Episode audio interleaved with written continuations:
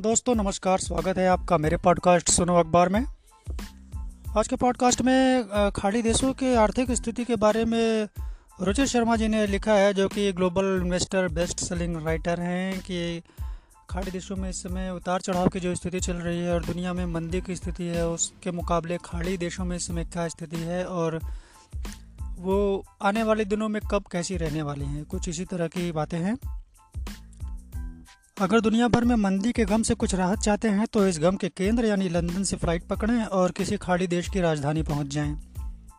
यह वह इलाका है जहाँ आर्थिक वृद्धि के अनुमानों में इजाफा नज़र आ रहा है फीफा वर्ल्ड कप की मेजबानी कर दोहा, खुशी से फूला नहीं समा रहा, वहीं कतर के होटलों के भर जाने पर बाकी लोगों का स्वागत कर रहे इसके पड़ोसी भी उत्साह से लबरेज हैं दुबई फिर रियल इस्टेट में तेज़ी का मज़ा ले रहा है, रियाद जैसे क्षेत्रीय प्रतिद्वंदी भी दौड़ में हैं और तेल से हुए फ़ायदे को प्रॉपर्टी के बड़े प्रोजेक्ट में बदल रहे हैं। खाड़ी के कई नेताओं को लगता है कि तेल और प्रॉपर्टी की ऊँची कीमतों के बल पर आई तेज़ी शायद ज़्यादा न टिके, लेकिन यह पुरानी समस्या अभी इंतज़ार कर सकती है। फ़िलहाल तो पार्टी जारी है। हर 300 मीटर में 28 इमारतों के साथ दुबई सबसे ऊँची इमारतों वाला शहर बन गया है। इनमें से ज़्यादातर पिछले 10 साल में बनी हैं। मैनहट्टर और चीन का शेंजन भी इसके सामने फीके नज़र आते हैं। पिछले दस वर्षों के अपने तीसरे और सबसे शानदार रियल एस्टेट बूम में दुबई बेची गई इमारतों की संख्या और मूल्य का रिकॉर्ड स्थापित कर रहा है।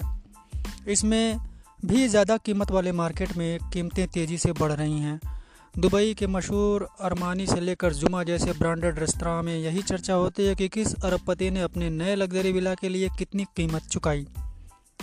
सऊदी अरब और संयुक्त अरब अमीरात, जिसमें दुबई और अबूधाबी शामिल हैं कि खाड़ी देशों की अर्थव्यवस्था में 75 प्रतिशत हिस्सेदारी है। ज़्यादातर वित्तीय केंद्र भी यही हैं। आईपीओ से होने वाली कमाई दुनिया भर में कम हुई है। न्यूयॉर्क में तो पंचानवे प्रतिशत घट कर सात अरब डॉलर पहुँच गई, लेकिन रियाद में ये तीन गुना, अबूधाबी में पाँच गुना बढ़ी है और दुबई में शून्य से सात अरब डॉलर हो गई है। खाड़ी देशों में तेज़ी धीरे धीरे आई है। इसके पीछे संकट के पिछले दशक में लाए गए सुधार हैं। 2020 की शुरुआत में तेल की कीमतें बढ़नी शुरू होने से इसमें और तेज़ी आई। साल 2014 में जब तेल की वैश्विक कीमतों में गिरावट आई तो दुबई में प्रॉपर्टी मार्केट पर बुरा असर पड़ा। इसके बाद अमीरात ने वहाँ टैक्स फ्री रहना और आसान बना दिया। अब यह शहर और ज़्यादा संख्या में विदेशी खरीदारों को आकर्षित करता है। इसमें बड़े हेज फंड से लेकर रूसी अमीर तक शामिल हैं, जो यूक्रेन युद्ध के बाद से लगी पाबंदियों से बचने का रास्ता तलाश रहे हैं। सऊदी अरब ने 2014 में तेल की कीमत में गिरावट का सामना करने के लिए और व्यापक सुधार अपनाए। इसमें कार्य प्रणालियों में सुधार, धार्मिक पाबंदियों को कम करना, महिलाओं के लिए काम करना आसान बनाना, विदेशियों को निवेश के लिए आकर्षित करना शामिल था।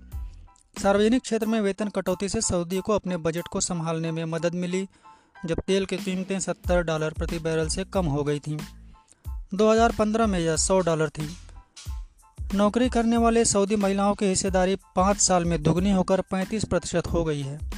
यहाँ बहुत समय बाद आने वाले लोग अब बॉर्डर पर महिला एजेंटों द्वारा अभिवादन किए जाने और देश में कॉफ़ी शॉप डेटिंग और हेलोवीन पार्टियाँ आयोजित होते देख हैरान रह जाते हैं। एक दशक पहले तक यहाँ सार्वजनिक तौर पर महिला पुरुषों के मिलने तक पर पाबंदी थी।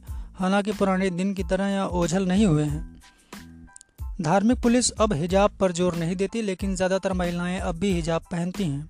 विदेशियों को अब भी घुटने न दिखाने के लिए कहा जाता है, फिर भी सऊदी लोग ऐसे समय खुलेपन की ओर बढ़ रहे हैं जब कई देश पीछे की ओर जा रहे हैं। भले ही ऐसा लास वेगास जैसी स्वच्छंदता के साथ न हो, लेकिन रियाद पूरी गंभीरता के साथ दुबई की व्यावसायिक केंद्र वाली हैसियत को चुनौती देना चाह रहा है। उत्पादकता बढ़ाने में टेक्नोलॉजी बड़ी भूमिका निभाती है। इस मामले में खाड़ी देश हमेशा पीछे रहे हैं।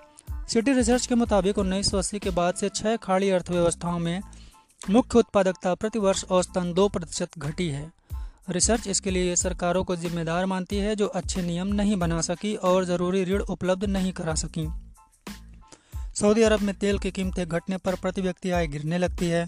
खाड़ी देशों को समझना होगा कि तकनीक व उत्पादन में निवेश करने पर ही उनकी अर्थव्यवस्थाएँ तेल और रियल एस्टेट में उछाल और गिरावट के दुष्चक्र से मुक्त हो पाएँगी।